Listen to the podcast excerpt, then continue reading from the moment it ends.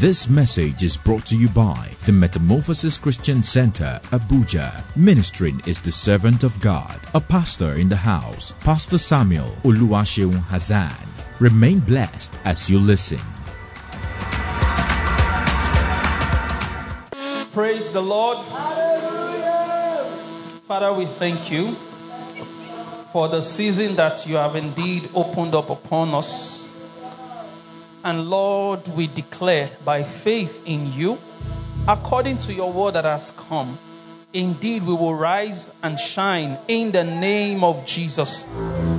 Lord, let there be shifts in everybody's life in the name of Jesus. Thank you for testimonies that will abound. In Jesus' mighty name we pray. Amen. Hallelujah. Thank you very much, kings and priests. Well, you don't know what can happen until you step into the river. Huh? So God bless you, Sister Evelyn. I must say I'm pleasantly surprised. it didn't look like it yesterday. At some point, I'm like, come, maybe we need to shake you a little, you know, so that you're losing up, you're losing up, you're losing up. There is more. So if we don't take those steps of faith, you really don't know what you can do, you know. So let's let's let's exercise ourselves more. Amen. So at least somebody is beginning to manifest glory, isn't it? Aha. Uh-huh. So where that glory is coming out from, let more come in Jesus' name. Amen. Praise the Lord. Um, we prayed during the period of fasting and praying. One of the things that featured consistently, Pastor Fumi was leading us all through that period to pray for what? New things. New things. New things. And each time in the scriptures you say, sing a new song, you know, God is doing something new. There has to be new expressions. Amen. So new songs need to comfort. Amen. And even if you don't, you're not so musically inclined, but the Lord drops something in your heart, please see people in kings and priests. They can add flesh and muscle to it, and it can come out, you know, powerfully. Amen. Because it will capture, you know, the thing about new songs. I think we've uh, we've said this a lot. I think Pastor also said it. it. It will capture, you know, especially if they are coming from here, from us, from the word that God gave. It can only strengthen what God is doing and further establish you in it. Amen. So please put down those words. It doesn't matter how scanty or bad it looks. God will help us in Jesus' name. Receive grace this morning. Amen. So we'll continue on the series on, you know, our studies on glory. Today we can call this um, Guides to Glory. Amen. For title, we can say Guides to Glory. But I want us to zero it more on our personal lives. Amen. Because when God speaks, if you check um, Isaiah chapter 9, um, I think chapter 11, verse 9, uh, where it was talking about the government shall be upon the shoulder of the increase of the government and peace, there shall be no end. The next verse after that prophecy about the Lord Jesus, he was saying, He sent a word to Jacob, it has alighted upon Israel.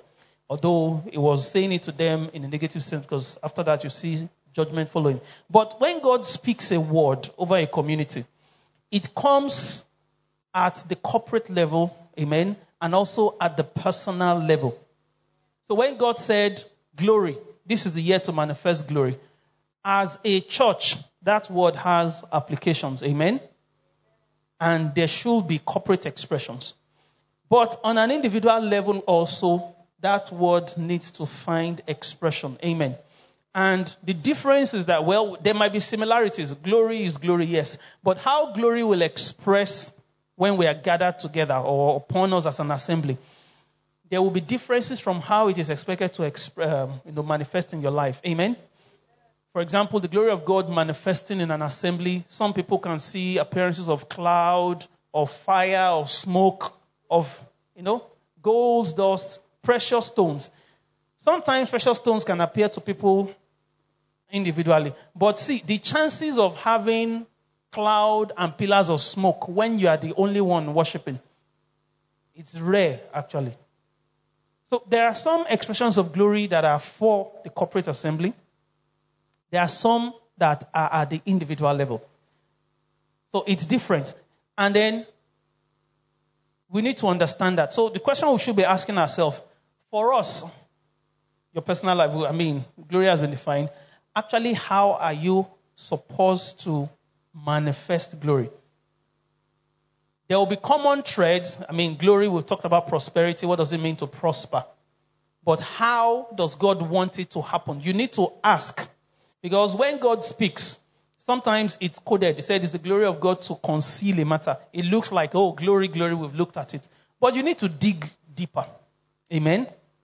And that's what I want to encourage us to do. Because if we don't do that, the word of the Lord can come and you might just scratch the surface. Or in some cases, some people might not even benefit from it. Like last year, for example, I, I still thought about it. And if you've listened to all the messages that has come from 31st up until last week, Pastor May has told us that this is actually a continuation of what God started. Amen? God builds on whatever He does. It says you move from glory to glory. Even after this year, manifesting glory will continue. Amen? but it's going to be at what? A higher level. It, it should be higher. So God said some things last year. So you need to ask. Like, what are the things God told us last year? Number one, He said there will be a harvest among some of the other things. He said there will be a harvest, seed sown. So, did you actually experience a harvest? Did you personally, personally experience a harvest? Because even at the pastorate, we're evaluating, did we as a church, can we say we had harvest? When he said it will be a year of remembrance, times of remembrance, did you actually experience remembrance? Some people have testimonies of remembrance. Because people that seem to have forgotten suddenly remembered, or something that was your entitlement that you, you know, seems to have been, some people said forget about it, but there was remembrance, and some people got that. Amen? So you need to ask did you experience these things? Was there remembrance? Was there a harvest? Now the Lord is speaking again. Glory. And we've, you know, we look at, so how, what does it mean for you? We have to bring it down. We also will look at what it means for us as a church. What I want to do this morning, like I said, guides to glory we look at certain things that can help us manifest glory on a personal level. Some of those things may be applicable on a corporate level, but like because the expression of glory is different, we will need to look later at corporate, you know, guides to glory expression on a corporate level. But this morning, guides to glory, you can put it in bracket, personal manifestation. Amen. So the word can come on a personal level. It has corporate implications as well. Now, um, there will be common principles in fulfillment. We said that glory has been defined for us. There are five P's. Yeah, it makes it easy to remember. Five P's that Pastor Fumi has reiterated. By now, we should be able to recite them. The first one is what? About the glory of God. The first P is what? Purity. Some people are not sure. Yes, it's purity. The next one is what? Prosperity. Uh huh power, the personality of God, the presence of God. Yes. Those things convey the glory of God. Amen. Let me just add as definition of glory. Of course, she also told us that glory is the is God. I mean, you can't have the glory of God without God Himself. But let me say this: that glory, actually, you know, bringing it down because the definition of glory, like glory, is a word that we can use in talking about God. We can also use it in talking about ourselves. But your glory, will it be the same as the glory of God? Amen? Huh? Or do you even have glory? Huh? Did somebody say yes or no? Do you have glory? Do you have glory? What makes you, what is your basis for saying you have glory? Huh? Let me, I can't hear you well. The Spirit of God is in you, so you have glory. A equals B, A equals C. Therefore, A or A equals B, A equal. Okay, yeah, it's good. Okay, those that listened well to the message, we know them now, and those that know mathematics. Yes, Jesus was raised by the Spirit of God, the glory of God. So if you have the Holy Spirit, you have the glory of God in you. We also read from Psalm 8, verse 5, I think, said, He crowned man with what? Glory and honor. So you have glory. Amen. There is glory in you. The challenge with man was that God made man glorious, truly. But with sin, we know, we know all have sinned, Romans 3.23, right? And falling short. You actually fell from, you didn't just fall short. So, God actually didn't take it away. But sin made it covered. It translated from a kinetic, readily manifest glory, it has become potential. When we give our life to Christ, to the Lord Jesus Christ, that potential is somewhat unlocked. And as you progress in God, the unlocking and manifestation continues. So everybody has glory potentially, but for children of God, your, even, your potential is even greater. But will it manifest? So we've established that you have glory, but your glory, the glory, your glory, will it manifest like the glory of God? Can you produce cloud, for example, Stabolu? She's so anointed, worship leader, leader of choir. She has glory, and when she's worshiping, she starts producing cloud. Will our glory manifest like that? Huh? No. So there are peculiarities, uniqueness of manifestations. Let me just add this to the definition. Glory is the very essence or uniqueness of anything that brings value to it. Amen. That brings honor. That brings appreciation. Whatever it is that God has put in anything or anyone that makes that person valuable, that helps that person contribute to the kingdom of God. That is actually your platform for expressing glory. Amen. So later on, you find that it will involve your gifts and callings. And because our gifts and callings are not the same, therefore, the expression, certain expressions of glory in our lives will not be the same. So you must know what it means for you. Of course, prosperity, we can say common. But prosperity, even for one person, based on calling, based on current status, based on your line of work, prosperity will mean making $1 billion, right? For someone, that is not prosperity. Prosperity for another person can mean we actually need to have 100 billion so that we can do the things that we have lined up for us. Amen? So you need to bring it down to your level. What does it really mean? Because when you have clear definition, then it becomes easier to manifest what God is saying about you. Amen. So glory is the uniqueness that brings appreciation. Because glory, the purity, when you glorify God, you're giving honor to God, you're giving praise to God, you're appreciating God. Amen. All those things, those five P's, the power of God, the presence of God, the purity of God, the personality of God, the prosperity that comes from God, those things make us honor God, right? Those things make us appreciate God for who He is, for what He does. So, glory is what actually brings honor, what brings respect, what brings value. The uniqueness that stands you out, that is glory. So, every child of God has something, and that is supposed to come out. So, what we want, that's why I said guide to personal expression, guide to glory, personal manifestation. Amen. So you need to answer that question. What does it mean for you? If you look at 1 Corinthians 15 from verse 37, 39 to verse 44, we read it in past. You can put it on screen. Just, just go verse by five. You know, it was talking about different kind of bodies, different kinds of glories. The glory of the terrestrial, that's things on earth, right? and the glory of the celestial things in the heavenlies. Even the uh, celestial, if you read the Bible well, you know that there are three levels. Paul will talk about the third heavens, where God is. The glory of that realm is greater than the glory of the second, is greater than the glory of the first heavens. Amen? First heaven is this our atmospheric heavens. So you might say, okay, terrestrial, uh, celestial glory.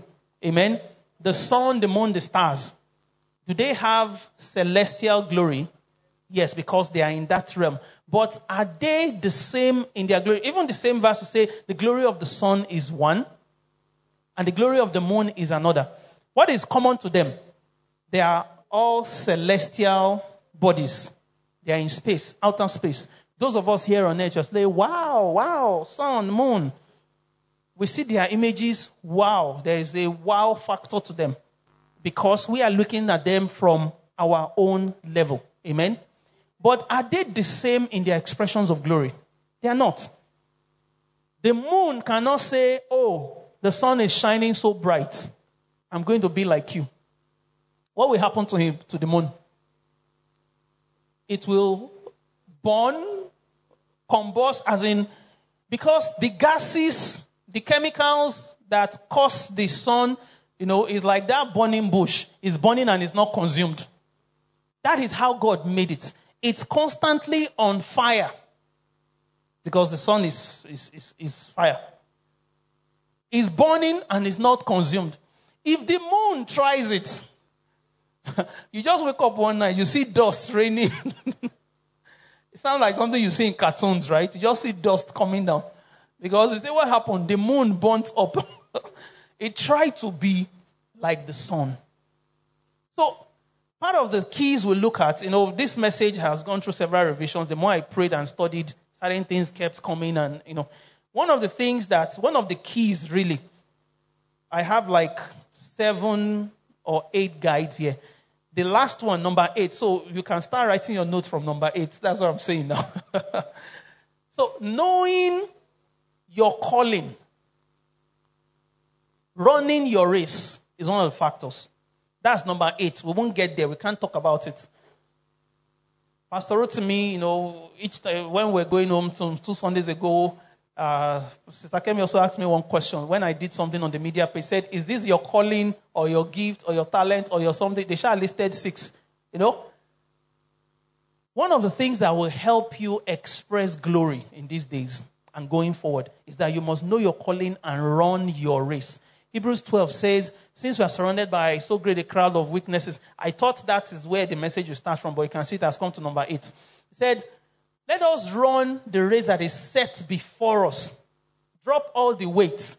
That's another, we will come there someday. There are things that will prevent you from running the race. There are some things that, you know, by this time, all of us children of God are not supposed to be living in sin. But some people still have weights in their life. But running, knowing your calling, and that involves understanding of gifts. Gifts and talents might help you identify calling, but they are not the same. We've looked at this in the years of the pandemic. It should be on our online page. You know, look at those messages. Your gifts and callings, your gifts and talents are one level. Your calling is another. Then your purpose is another thing that will eventually take you to your destiny. It is those who have entered into destiny that begin to manifest glory. Romans 8 says, Those whom he foreknew, right, he predestined to be conformed to the image of his son. Those whom he then predestined, he then called. Those whom he called, he justified. Those whom he justified, he now glorified. The end point of walking in your purpose and destiny is glory.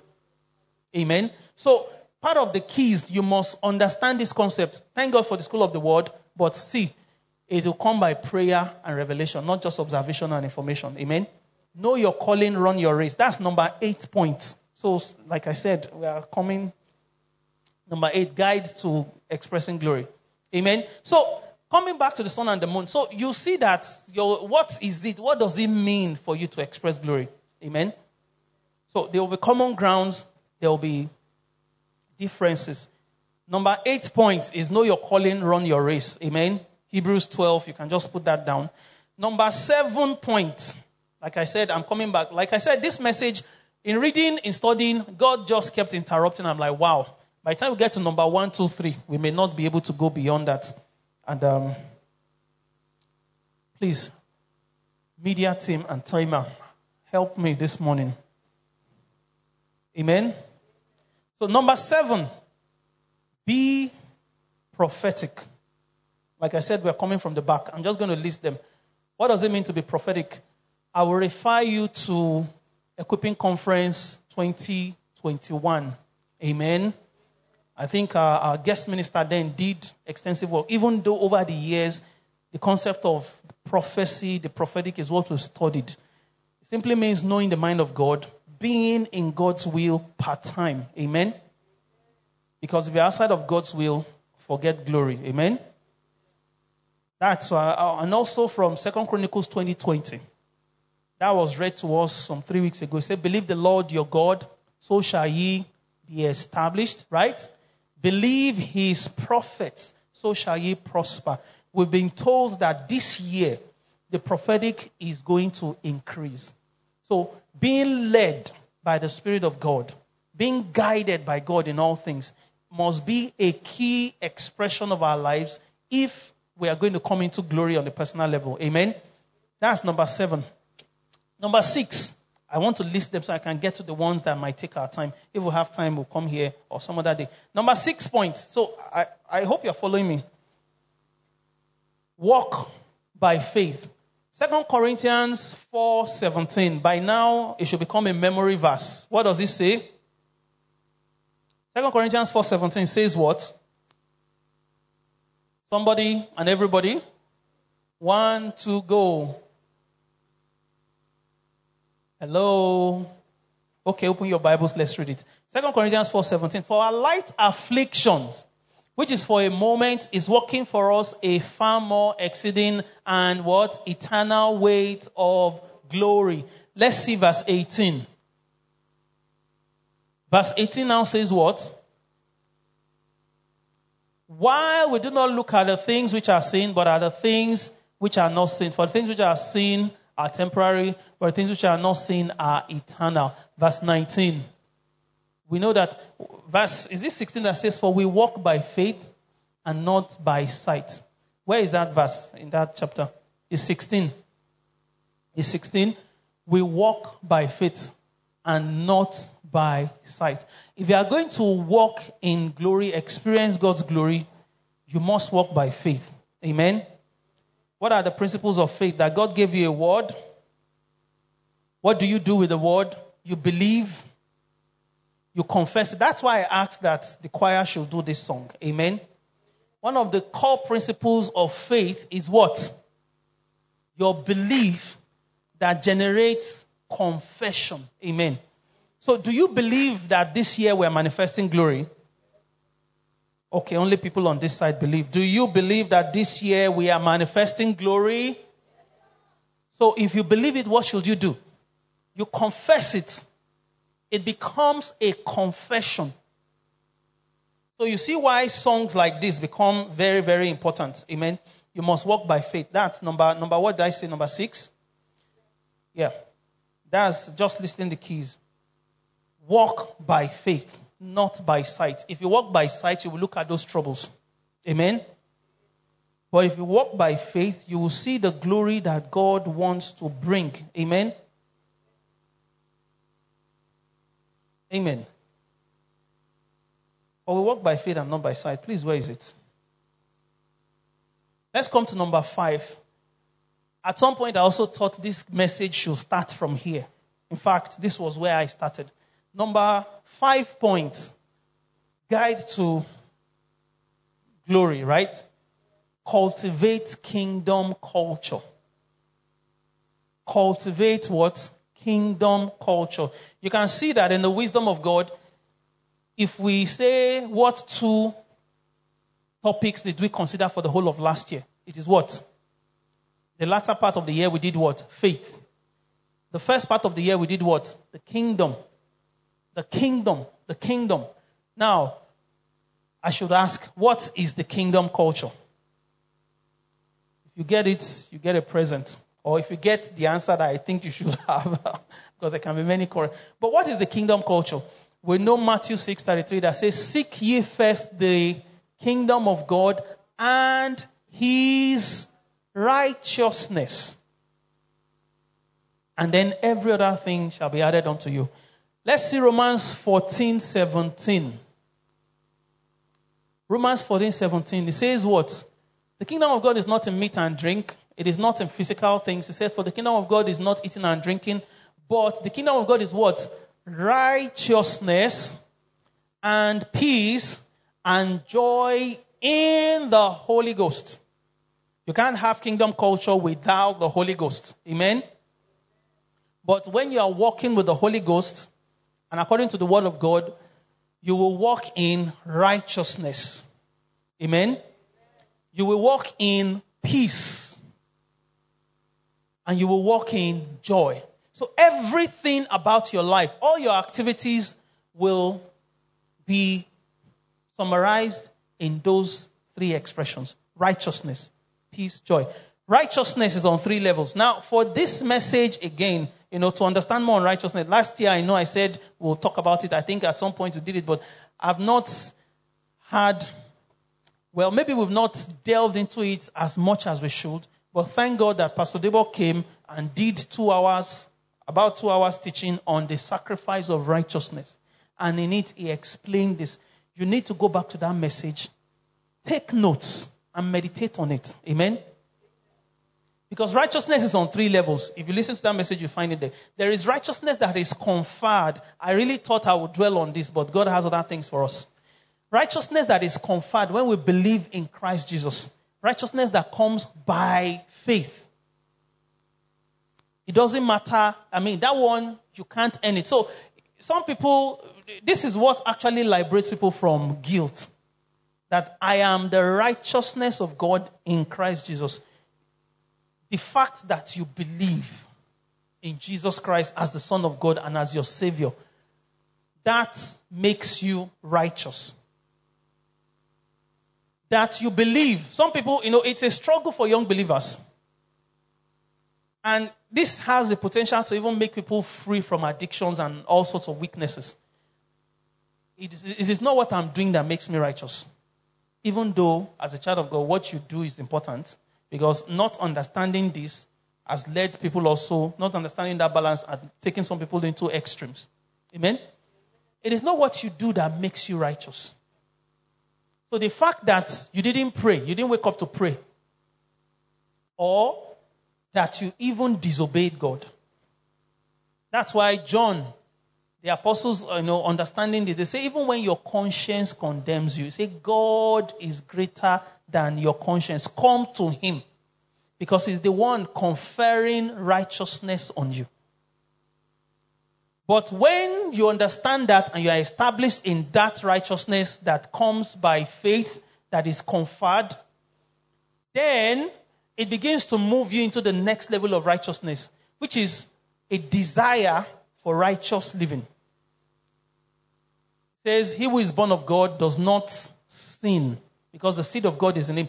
Each time you do something bad, there's something in you that says, No, no, no, no, I don't want to do this again. Because you have understood that you are in Christ, now you are righteous, then I should be living righteous. That's the level two. Level three is the part where you are actually doing righteousness. And for children of God, we talked about purity. This is important in achieving purity. Somebody offended you. Yes, you are angry. Do you still have a desire to show him just small? Ah, God, let me just show him small. You are praising, God, just, just allow me to deal with him small. Will God answer that kind of prayer? Huh? What? As a righteous person that believes in Jesus Christ, what should you do? Forgive. But if you have a struggle with forgiveness, you know that that second part has not been established yet. That desire. So you need to pray. Lord, help me. Desire for righteousness. He says, Blessed are those that hunger and thirst after righteousness, they shall be what? Filled. So there must be that second level of desire for righteousness. And it goes across every area of living, whether it's marriage or how, what is right in this situation? Do you desire it? Your husband offended you, your wife offended you. Are you trying to show him, or let me just show him small? Eh? Let him do his own, I'm doing my own. What is righteousness in that situation? And what is your desire? See, when this thing, this level of purity we're going into, God is going to be doing a lot of circumcision. And I'm telling you, circumcision is painful. But you must open yourself up to it if you are going to experience glory. Amen? Righteousness, that's the third level. Second level. Third level is when you're actually doing it. Doing it. There's a fourth level where righteousness becomes expedient. Now, some things are not wrong. Like Paul said, all things are lawful, but not all things are expedient. For the mature, that is the fourth level of righteousness in which you should be operating. It's not wrong to go and watch football match before you come to preach. Have you committed a sin? It's not a sin. But it is not expedient. And the Holy Spirit will tell you, oh boy, go and pray. Go and you will know. You can come out and preach and do a fantastic message. But because you did not yield to that prompting of the Holy Spirit, he who knows what is good and does not do it, to him it is sin. That's scripture. So that is righteousness. So it must play out in every area of your life your business, your family, your career, peace, joy in the Holy Spirit. Like I said, well, I've preached on that, but that's number what? Number four. So you cultivate kingdom culture. The fruit of the Holy Spirit becomes uppermost in your heart. You make deliberate effort to grow in them. Amen. Those are things that will yield glory at the personal level. Amen. Or how does a church grow in the fruit of the Holy Spirit? And we, does that apply to the, we want glory in the church. So Lord, help metamorphosis to have fruit of the Holy Spirit. Does it sound logical? No. A, as a church, it may not apply, but there are other things that apply on the corporate level. We look at that. So kingdom culture. But the first three points, or first four points, okay, number four points. Uh, that, that was number what? Four. Huh? I started from eight. Eight was what? Know your calling, run your race, right? Seven was what? Yeah. Six was what? Uh, five was what? Oh, cultivate kingdom culture. Thank you. So the fourth point, honor honor, the principle of honor. I know sometime in, um, like more than five years ago, there was a month devoted to teaching on honor, the culture of honor. Amen? Some of us still remember that, I'm sure. Culture of honor. Now, let's read First Samuel 2.30. First Samuel 2.30. The interesting thing is that the, the Greek, the Hebrew word for honor is very similar to the word for glory. In fact, they have the same roots. Glory is kabod. Honor is kabed. But you check your concordance, it will take you back to the same root, the similar meaning. Glory is weight. Honor is weight and dignity and value. This is the Lord talking through 2, chapter 2, verse 13. The Lord talking through uh, a man of God to Eli First Samuel chapter 2, verse 30, verse 30, not 13. God was saying something there, which was, um, media team, are you with me? You have to be. Therefore, the Lord God of Israel says, I said indeed that your house, talking about Eli and the house of your father, would walk before me forever. But now the Lord says, Far be it from me. For those who honor me, I will honor and those who despise me shall be lightly esteemed. This was what led to Ichabod, that the weight of glory lifted over the house of Aaron and to an extent Israel. That enemies could capture the ark. Honor. Like I said, honor is similar to glory. It means weight. It means importance, value, dignity, respect.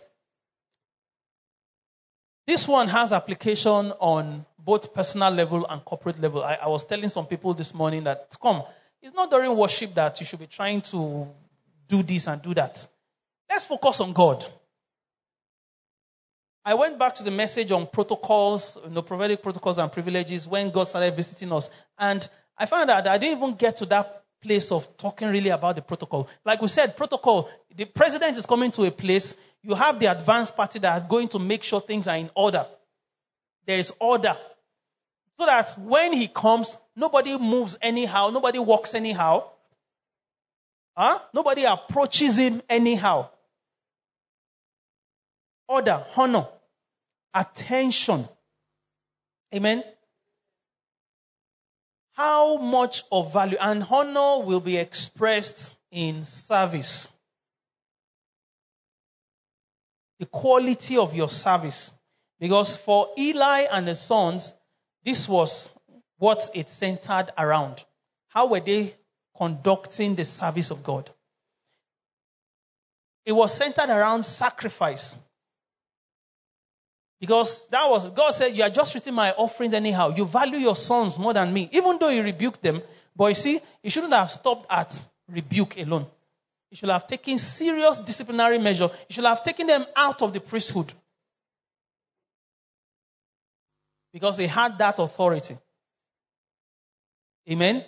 So, service, sacrifice, and many places in the Bible where you see God talking about honor this matter of offerings begins to come in also. Because for Eli, it was tied to it. You read in Malachi 1, he said, hey, you, um, I don't know if I can get into that. But you can write it down. Malachi 1, 6 to 9. Say, if I be a father, where is my honor? Can you offer this to your king, uh, to your governors? You are bringing goats with broken leg. If you give it to your governor, will he respect your person? How dare you bring it to me, God? So, what are you bringing to God? Your service to God, your service in your unit, your service in the house of, in the church. How are you conducting it? Because how are you relating with God? When you honor somebody, when the person is around, you want to give him maximum attention. Amen? So, this matter of honor is very, very important to expressing glory. Is it has application on a personal level, but even as a church, we may need to review some of our processes. How do we prepare for meetings? What and what do we put in place for meetings? Some of you we know, well, maybe media and choir have been on their head to get some, on their necks to get some things done, as in compulsorily, so that it doesn't become a distraction when the meeting starts. That's why sometimes I'm on your, as in do this, do this. So that when we start, let's focus. Let all our work be done and God comes in, we can just flow with the presence of God. Amen. We need to train our children too. Amen. Honor. Very, very critical to the expression of glory. This matter of honor or dishonor, it can truncate when glory comes. Amen. So let's bear it in mind. But the first two, three points, because I spent, let, us we'll spend the remaining time looking at this. First, guide to expressing glory. Let's read Second Corinthians chapter 3. 2 Corinthians chapter 3, verse 18 tells us, we know it. It says, as we behold with what? Unveiled faces the glory of the Lord, we are being transformed by that glory from one level of glory to another by the Spirit of the Lord. But we all with unveiled face, beholding as in a mirror the glory of the Lord, we are being transformed into the same image from glory to glory, just as by the Spirit of the Lord. Amen. What causes the transformation? Huh? What brings about the transformation? As we behold what? The glory. It is the glory. Psalm 36 says, It is in your light that we see light. It is the glory that we see that transforms. Amen. So, that God has said this is a year of manifesting glory. What should be our first prayer? Lord, show us your glory. Hmm. If we are not careful, we can miss it. Oh, we are rising. Yes, the glory of God is coming. But God must show that glory. Amen. When God makes a promise, it is an invitation to intercession.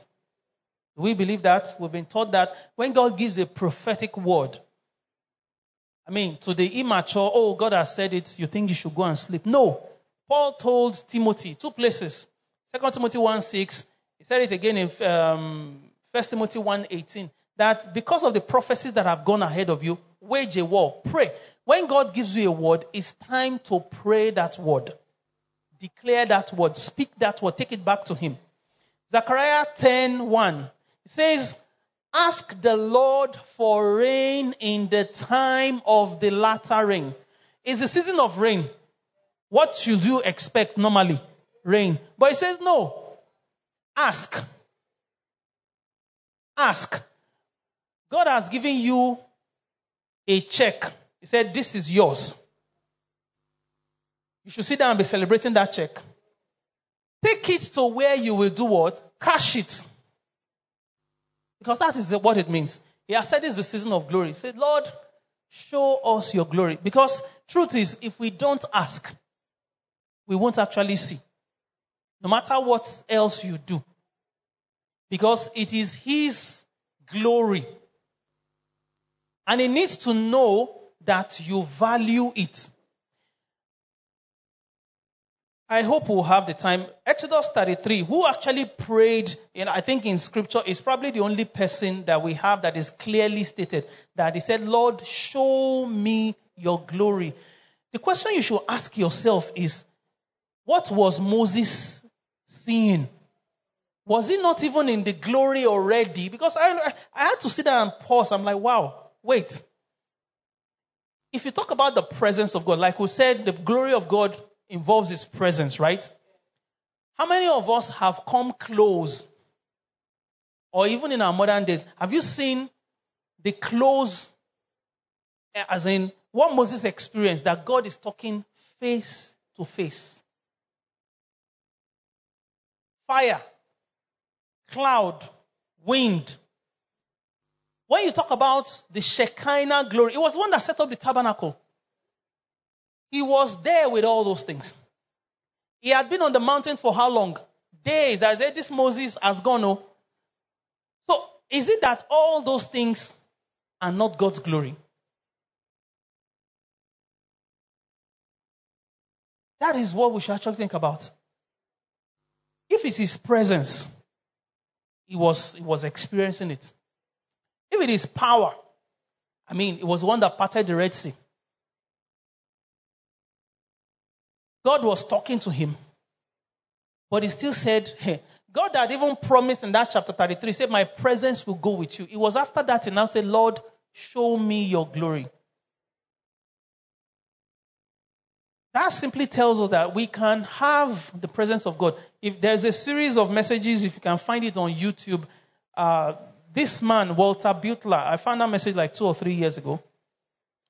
This was one person. Now, God had many people in history that did tremendous things. It was said that the characteristic of this man's ministry is God's presence. There was one that they, I, I, think I listened.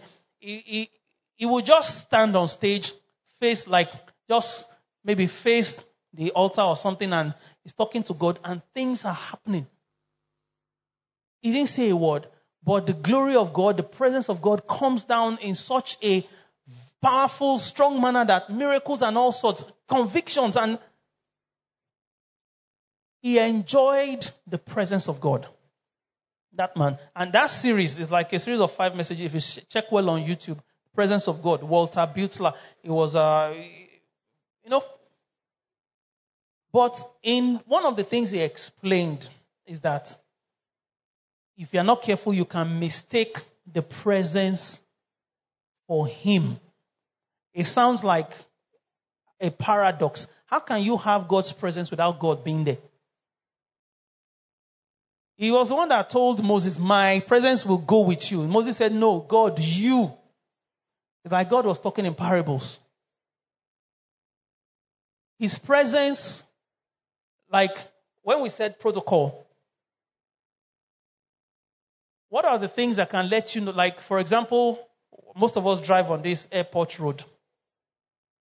What will you see that will let you know that the president is coming? Huh? What will you see? No. If you are already seeing that one, that means you have been st- standing there for like one hour.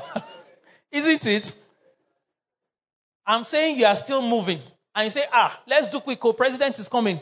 What will you start seeing first? You are seeing policemen, military men. Ah, you say, you start calling people. I know when we had equipping conference the last time, there was, I think that first morning session. Some people were blocked on the road because the president was going to pass. You see signs of his coming. Police. They may still be allowing cars to pass. But when he's coming, when his presence starts drawing near, all movement stops. When you see his uh, motorcycle, you have probably been locked down at one corner for like 30 minutes. You see them, wow, wow, wow, wow, all the noise and all the convoy. That is like his presence, advanced party. But is he really there? No. When he finally appears, you will know. Because there is something that is more glorious. There's something that has more grandeur than all those that came out. Even though what came before was impressive. But his very presence carries something more. Amen. That's like the presence of God.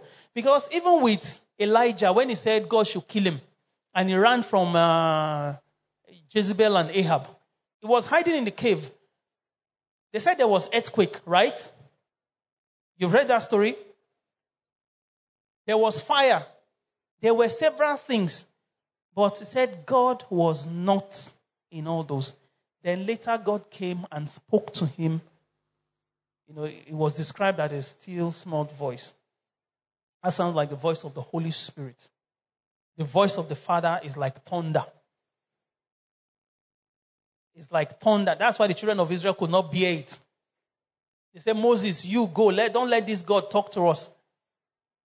The voice of the Lord Jesus, they describe it in Revelation like the voice, the glorified Lord, sound of many waters, trumpet,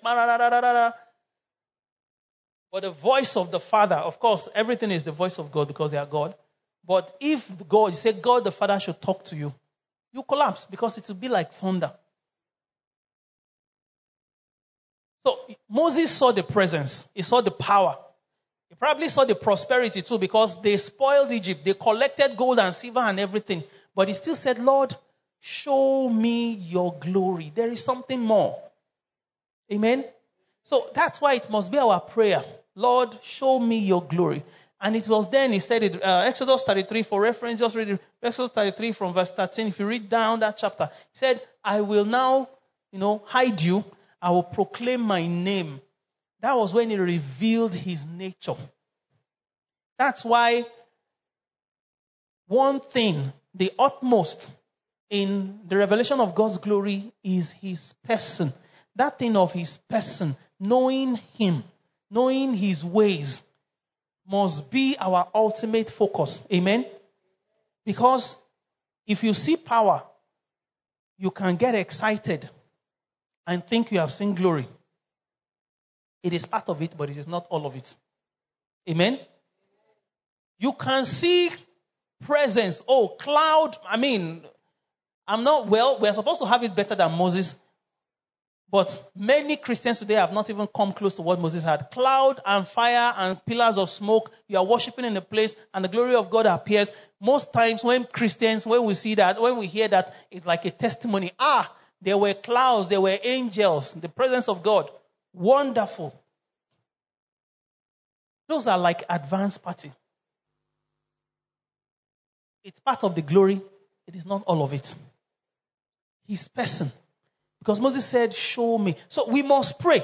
And it is when we begin to encounter the person of God that true change and transformation takes place. In preparing for this, I realized that, you know, you read of stories of some people in church history who walked in some realms of power, and yet they had some moral challenges. You've read of the stories of uh, you know, men of God who moved in certain dimensions, and yet there were weaknesses and failures. It's coming back to this thing that you can have power. Of course, they pay the price for it. You pray, staying in God's presence, like we've been told. But if you don't know His person, you are walking, walking on slippery ice. Amen? So, the ultimate expression of glory is the person of God Himself. And that is what will cause that change permanent change and transformation. As long as you behold, you can see that. That's why we must pray. Lord, show, if He doesn't show the glory, He won't manifest it. The second point, like I said, that's number one. Number two is a hunger. A hunger. Matthew 5, please let's see verse 3, verse 6, verse 8. The Beatitudes a hunger. Now, I, I, be, I, mind my words, I didn't say desire. What's the difference between hunger and desire? Like we're looking at School of the Words, what is the difference between wants and need? Hunger is physiological. It is your body that tells you that you are what? Hungry. Amen? Or can you tell yourself you are hungry? You might choose to suppress it, but it is your body it's not so much an act of choice. Amen? But by choice, you might choose how you respond to it. But every normal human being is supposed to respond to the hunger stimulus. When you're hungry, you do what? You eat. If you are really hungry, how many liters of water will you drink to satisfy your hunger? Huh? We are shaking our head, but we are not talking. eh? is food. You can drink 50 liters. Even if it relieves the hunger pangs, it will only be temporary. In fact, it might make it worse. So, hunger is physiological, desire is emotional. And hunger will only be satisfied by what it needs. That's why for Moses, he must have had a genuine hunger for the glory of God. If not, he will have been satisfied with power. Amen? If not, he will have been satisfied with presence. That's why, you know, and God Himself, that's why we need to pray. That's why God expects us to pray because He wants to see where is your heart really? Where is our heart? Is it going to be in the power? As good as it is, He wants to give you the power. Is it going to be in the prosperity? He wants to give it. But is it going to be in truly knowing Him? Because if you are satisfied, if you are not truly hungry, you will be satisfied with all those other things. Because I'm telling you, Moses had it. I said, Lord, no, show me your glory. You think about it. Think about his experience. But say, Lord, show me your glory. God said, Ah, truly. This man. So it is hunger. He said, Blessed are those who hunger and thirst for righteousness, not just a desire. And this level of hunger, I said the hung, desire is in your emotion. Like people can tell you something and you desire what they told you about. These messages that we've had should actually create a desire for glory. Amen. But when it comes to the level of hunger and thirst, the answer is in Deuteronomy 8 4. God was telling the children of Israel, He said, I made you to hunger and then I fed you with manna, so that you will know that what? Man shall not live by bread alone, but by every word that proceeds out of the mouth of God. It becomes another prayer point. Lord, cause me to hunger for your glory. Because if God doesn't plant it, your desire might be transient. Amen. And if God doesn't plant this deep seated hunger, you might be satisfied with every other thing that you are seeing. Amen? So, blessed are those who hunger and thirst. And it is only what you are hungry for that will truly satisfy you. And hunger will also prove the purity of your heart. If you are truly hungry for glory, when you have power, you will not misbehave. You're like, no, this is not it. I want something more. You can want power for different reasons. Amen. So, hunger, a thirst, a neediness. Hunger is a sign of need, is a need, is a necessity. God must bring us to that point where, Lord, my life needs your glory. I need you. Amen. And it is God that will do it. The last point I've mentioned what? Pray. We need to pray. Lord, show your glory. God needs to reveal the glory. Number two is that we must have a true hunger and desire for that. So our need must be backed up by our emotions and desire, not just emotions alone. Our need, spiritual need, said, you know, those beatitudes, say, blessed are the poor in spirit. That was the first one. They are needy. They are the ones that will have the things of the kingdom. He said, blessed are those who hunger and thirst for righteousness. They are the ones that will be filled. And then he said, blessed are those who are pure in heart. Because power will test the purity of your heart. They say when you want to know the state of the heart of a man, give him money, give him power, right? If he's able to keep a cool head, then you know he has a pure heart. For Moses, he had the power. He had the prosperity. How much gold and silver they collect from Egypt? But he had a pure heart that was humble. That's why God said the meekest man on earth. As in, this guy is just all out for God and God alone. That's where God must bring us to. It will come by us asking Him to do it. It's not something we can do by ourselves. Amen. But the third point also is what God must help us with. God can show His glory. Amen. Psalm 19 says what? The heavens declare the glory of the Lord. Like the parable Pastor Fumi told us. Big fish, small fish, they were in the water. And ones were saying, the big fish was like, wow, can't you see the water is so beautiful? And the small one like, water, where is water? He doesn't even know. It's true. Heavens declare the glory of the Lord. The firmament show forth his praise. How many people are seeing it? How many? Even when God spoke at different times in the life of the Lord Jesus Christ, He spoke, This is my beloved Son, in whom I am well pleased. What did people say? They say it was thunder. Huh? Some said, ah, maybe he's an angel. Those ones were nearer to the kingdom. So, why? We go back to that Second Corinthians 3.18. Uh, 3 from verse 16. Veils. He said, we with unveiled faces. Sometimes you pray, these veils, now, God has removed veils on his own part. Because if he decides to show, he can hide himself. You read through the psalm, say he hides himself in darkness. Sometimes he conceals things just to test your heart. That's him putting up a veil deliberately. But if you're able to pray, he can move and remove those ones. But there are veils that we by ourselves put on ourselves. Culture, tradition, our emotions, our mindsets. It can veil what God is doing. You have prayed, you have, you know, if this third part is not taken care of, you will still be looking dark we, you know, you won't see it clearly. Say, but we all with unveiled faces. And if you go up this verse, it says, when a man turns to the Lord, the veil is removed. In the Amplified, it says, when he turns in repentance and openness. Some people, you confront them with things. They say, no, this is, eh, no, no, no, no, no, no. You know, you develop blind spots. We're talking about purity. You can develop blind spot on anything, on any area. Pride can be a veil. That's why that beatitude, blessed are the poor in spirit. You put your pla- yourself in a place of what? Need before God constantly. No matter what you have attained. Paul is saying, I keep pressing.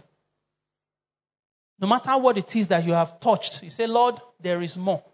You arm yourself with this mindset and you humble yourself before God and indeed before men. These are the things that we need to bear in mind. It should shape our prayer. We've been told that the way, the path to, you know, knowing glory is to spend time in God's presence. We spend time in prayer. In praying what? That God should reveal his glory to us. We spend time in prayer like, Lord, empty me of myself. Create a hunger and a desire Create a hunger and a desire. Give me a pure heart. So that when these things start coming, I handle them well. Then remove the veils. Veil of tradition, veil, mindset, ignorance. Your emotions can be a veil. Whatsoever it is, your character can be a veil. You just must trust God to deal with you so that His glory can be revealed. Let's rise up on our feet as we just pray. Let's rise up and pray. I don't know what prayer you want to pray. We listed other points. If these three are established, then cultivating kingdom culture will be uh, easy. It will be easy to walk in righteousness. Amen. It will be easy to walk in faith. Amen. It will be easy you know, to be prophetic because your heart is pure before God. You can hear Him and follow Him and obey Him. It will be easy to walk in your calling and purpose and destiny. It will be easy to honor God. Let's just ask the Lord to walk upon our hearts because it begins from the state of our hearts. It begins with our relationship, our hunger and a desire for Him. said, Blessed are those who hunger and thirst. Let's ask that He Himself, by the working of His Holy Spirit, by the action of His Word, it will create a hunger, a real hunger, not just desire, not just a temporal desire, but it will become a perpetual hunger, a need, a need for you. Lord, that is what our prayer is this morning. Create in us a hunger, create in us a desire, a burning desire, a passion, Lord, for your glory. Help us, O God, that we will not be satisfied with just power. Yes, it is an expression of your glory. We will not be satisfied with whatever level of prosperity you bring. It is part of the glory. We will not be satisfied with anything else, Lord, until we know you, our God, our Father, until we see your glory. Your glory. Lord, we pray that you show us your glory. Reveal your glory.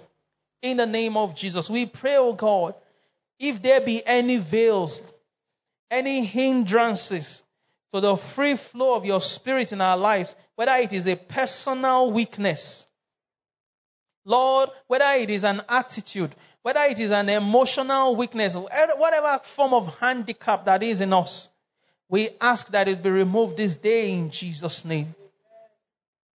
Lord, we entrust ourselves into your hands. Take control in Jesus' name. I don't know if there's anybody here Maybe there is something, a habit. For many Christians, sometimes it is like offense. Something that you know. It may not even be like, ah, this is sin, sin, sin, sin, sin. But God is saying, see, drop this thing. Drop this thing. It may be in the way you spend your time. I've shared it before with some young people. There was a period in my life where, like, no movies. I think for almost three, four years, I wasn't watching films. And I know that in that season, the grace of God in the area of the prophetic really increased. So God might be calling you to something greater. And He's saying, drop this. It may be permanent, dropping it. It may be temporary. If there is anything like that, anybody needing prayer along those lines, please just raise your hands as we pray. We want God to remove veils. We want God to remove hindrances. That Hebrews 12 says, drop the weights. Some things are becoming weights. Drop the sin that easily besets. Whatever it is that is preventing you from stepping into the fullness of what God has for you. He's saying, drop it. Most times we can't drop it by ourselves. Let me just see if you're, you know, Let's just pray. And some of these issues might require counseling as well. Please, let's be honest and sincere. For as many of us that are raising our hands, beyond prayers, you might need to approach the pastorate for counsel so that God can circumcise. I'm telling you, this year, for glory to come, there will be circumcision, and some of it will be painful. But the grace of God is available. Let's lift our hands. Lord, we ask for help in the name of Jesus. Your word says we are the circumcision that is not done by human hands, not in the flesh, but by the Spirit. Father, we ask for the activity of your Holy Spirit, Lord, and the working of your word upon the life of your children, as many whose hands are raised unto you in sincerity and in a cry for mercy. Lord, have mercy on them this morning. Lord, whatever it is that is that weight, whatever it is that is that challenge, that attitude, that emotion, that habit, whatever it is that is limiting them from stepping into greater things, into greater glory. This morning, we ask that you would deal with it in Jesus' name. Lord, let such weights be lifted.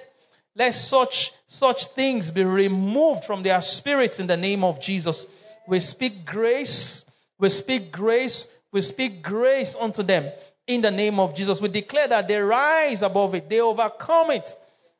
And they are set free into the liberty of the Son of God. For you say, where the Spirit of God is, there is liberty. And in turning to the Lord, Lord, the veils are removed. This day we declare over them, all those veils are removed in Jesus' name. Thank you, Lord. We believe you that there will be an abundance of testimonies.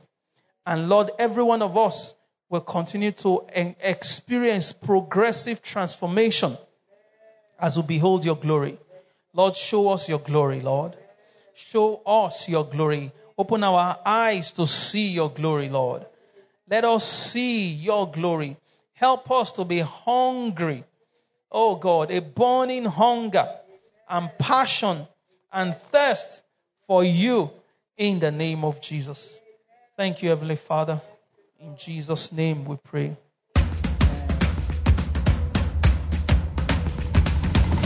This message is brought to you by the Metamorphosis Christian Center, Abuja. We believe you were blessed as you listened. Join us for a Sunday service at Metamorphosis Christian Center, Stanford Dialysis Building, beside Africa International College, opposite Sun City, Kaura District, Abuja.